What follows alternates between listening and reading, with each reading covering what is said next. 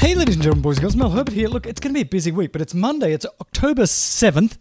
We're going to try and keep this thing going this week, despite the fact, despite the fact, I got a lot to do. First of all, I want to talk about Amazon. You know, we talk a lot about Amazon. It's one of the world's biggest companies by, you know, impact and market cap. Oh, everybody loves a good market cap.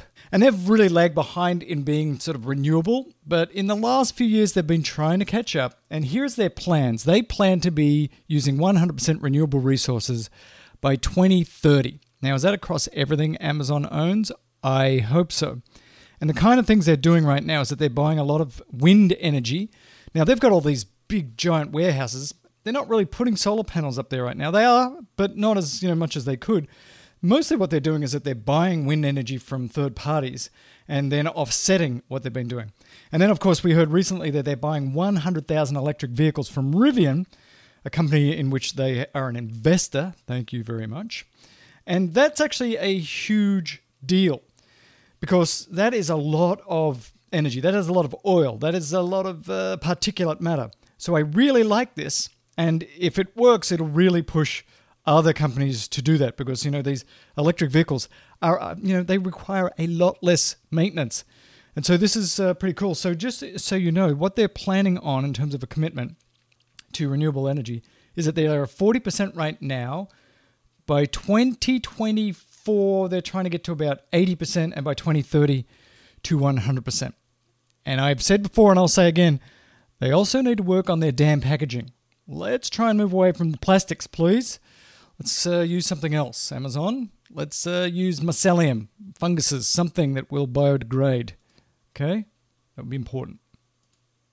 Now, there's this company, and they're called BMW, right? And they make a lot of cars. They make a lot of good cars, a lot of cars that people love. And they've been trying to get in sort of there, making some of the electric cars. Well, they're head of global research, and I cannot pronounce his name, Nuremberger, something like that, said there's a huge problem with electric cars that must be solved, and that's called charging.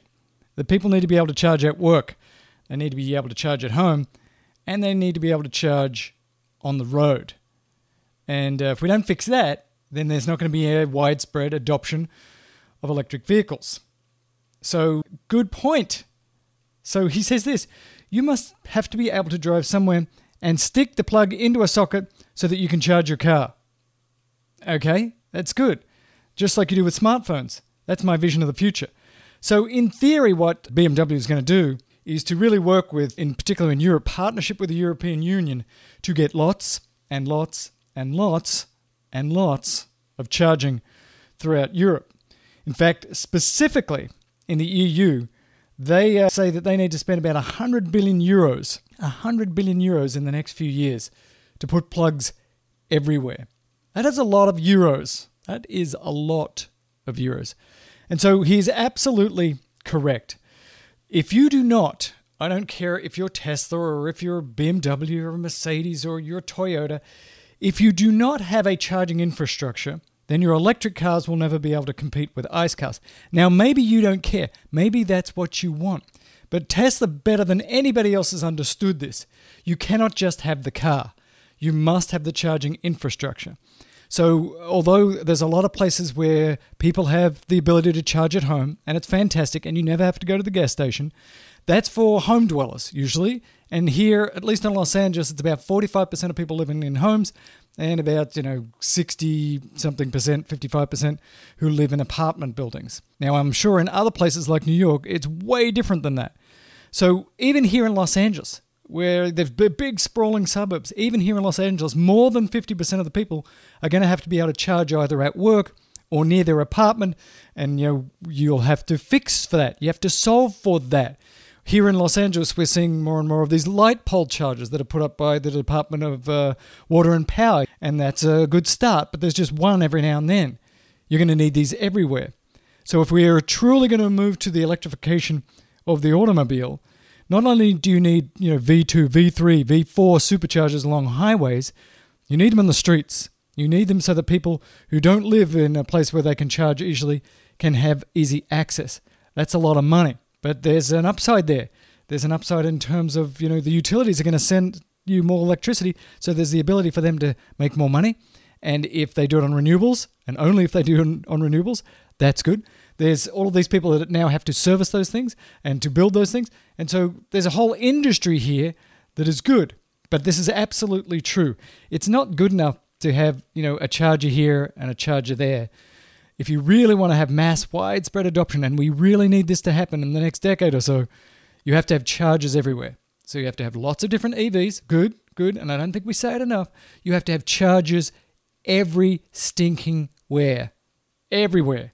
And it's not enough that, you know, it's outside Starbucks and you go into Starbucks for 10 minutes and you come out and you've got, you know, five more miles in your car. No, they have to be everywhere so that you can charge on the street where you park your car, charge in your apartment building, charge at work, charge at the hospital, charge at everywhere, in addition to having fast charging along the main interstate freeways. Okay? Do we have that? Need to charge everywhere. So we've been talking a lot recently about the fact that uh, Elon has been sort of buying some companies like Maxwell and now Hibar. And there was another one, and I haven't got it in front of me right now, but it seems that they've done basically three battery acquisitions just recently people and production services to make battery cells of different types. And so it seems to be that they're trying to accumulate, if not the manufacturing capacity, the intellectual capacity, probably the patents and some of the smartest engineers to create new cells, new types of cells, capacitors. And so I really expect in the next few years, even though battery sort of improvements tend to be very slow, 5 to 8% a year, I think we might get a big jump in the next few years because they've acquired all these smart people. They're acquiring the ability to build a lot of batteries fast. They might still use the 2170 battery, but they're starting to acquire all these people that have sort of low cobalt and uh, the ability to produce in a vacuum, which somehow makes these things even more efficient and you can build them faster. We're going to see some really interesting things coming out of Tesla when it just comes to battery production and special batteries themselves it's sort of a bummer because, you know, I've got a lease that's up at the end of the year and I really want to hold out as long as possible because I think as early as next year, they could come out with a new 2170 cell technology which might have significantly better properties than the current ones, either significantly more energy density or the ability to charge faster, plus maybe with a capacitor. So I think something fun and spectacular might happen in the next year or so. I'm not talking about a doubling or tripling of stuff, but you might get a big jump of like 20% or 30%. And along with an ultra capacitor, you might get uh, a real improvement in that initial performance with acceleration. So lots of things are happening in the Tesla battery era. But my name's Mel Herbert. It's a busy week. Have I said it's a busy week? I got a lot going on. We're doing this final push. We're bringing online a brand new big product for our medical peeps on our medical side. And you know how it is. Just before you do a big release, you have to uh, get busy.